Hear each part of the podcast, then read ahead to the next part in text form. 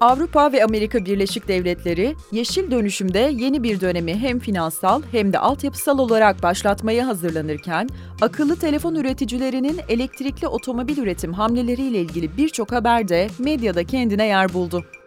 İlk olarak Apple'ın 2024 yılına kadar bireysel kullanım için otomobil üretmeyi planladığına dair haberlerden sonra LG'nin de elektrikli araç parçası üretmeyi bir üst düzeye taşımak için Kanadalı parça üreticisi Magna International'la anlaşma imzaladığı açıklanmıştı.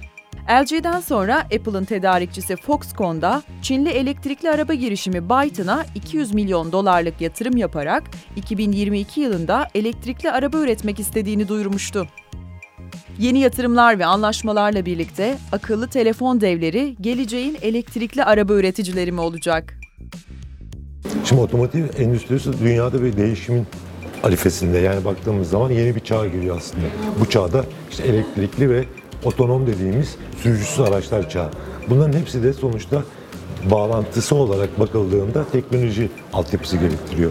Evet geleneksel otomobil markaları bu konuda çalışmalar yapıyor ama diğer taraftan da dediğiniz gibi bugün Apple, Sony, LG gibi markalar bu alana yatırım yapıyorlar. Bunların tabii en büyük avantajları çok ciddi bir sermaye güce sahip olmaları.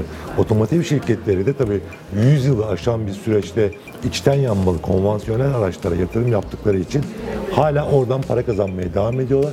Oradan kazandıkları parayla sonuçta elektrikli ve otonom araçlara yatırım yapıyorlar. Şimdi tabii burada artık otomobil demiyor şirketler kendilerine e, mobilite e, şirketleri haline gelmeye başladılar. Her türlü mobilite çözümü sunmaya başlıyor. Hem otomotiv şirketleri hem teknoloji şirketleri ve artık otomobiller sadece bir yerden bir yere ulaşmamızı sağlayan araçlar değil, aynı zamanda dört tekerlekli akıllı telefonlar haline geldi. Şimdi bu noktaya gelince de işin içine teknoloji şirketleri giriyor. Bugün teknoloji şirketleri kendi başlarına sadece otomobil üreterek bu işi yapamayacaklarını biliyorlar. O yüzden de otomobil şirketleri bugün e, Apple e, örneğinden yola çıkarsak eğer Apple kendi başına değil yanına bir otomobil, e, ünlü bir otomotiv şirketini alarak bu işe devam edeceğini söyledi. Aynı şekilde bugün bunun en büyük örneği Tesla. Tesla şirketi çok hızlı büyüdü elektrik otomobil konusunda. Bir ilk oldu. İlk olduğu için de e, ciddi şekilde piyasa değerini arttırdı. Ama otomobil markası olarak değil, daha inovasyon, daha teknoloji markası olarak ön plana çıktığı için değeri arttı. Adetlere baktığımız zaman adetleri bugün diğer otomotiv şirketlerinin onda biri hatta 20'de biri durumunda. Ama insanlar şunu görüyorlar.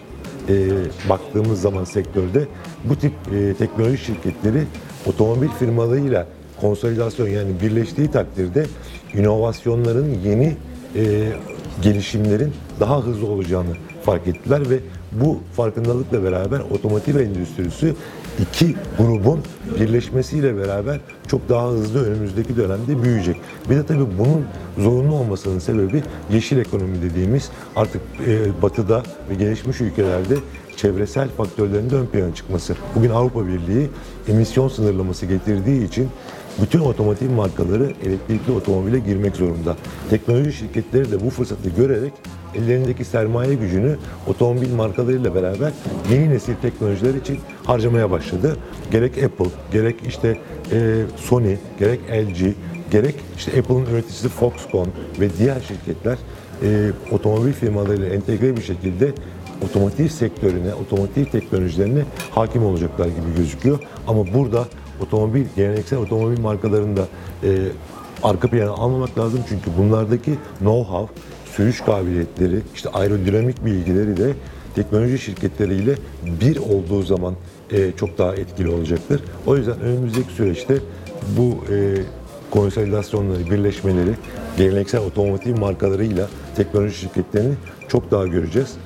E, Apple gibi büyük şirketler sermaye güçlerini ve teknoloji altyapılarını otomotiv, geleneksel otomotiv markaları da şu ana kadarki 100 yıllık know-how'larını ortaya koyarak sektörün daha hızlı gelişmesini sağlayacak diye düşünüyorum. Ülkelerin sıfır karbon salınımı hedefleri kapsamında Ford 2030 yılına kadar Avrupa'daki tüm otomobillerini elektrikli olarak üretmeyi planladığını söylerken Jaguar ise 2025 yılına kadar tüm araçlarını elektrikli hale getireceğini açıkladı.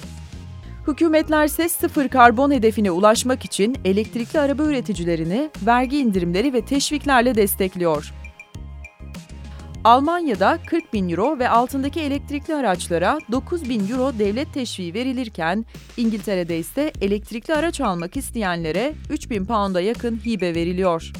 Amerika Birleşik Devletleri'ndeki federal hükümet ise yeni elektrikli araba üreticileri için ilk 200 bin arabaya 7500 dolarlık tüketici vergisi indirimi uyguluyor.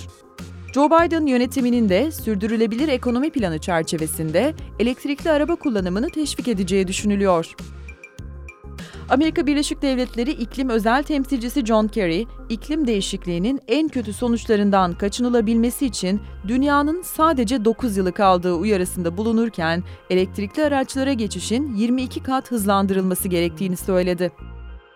Türkiye'de ise elektrikli araçlara uygulanan özel tüketim vergisi 2021'in ilk aylarında artırıldı.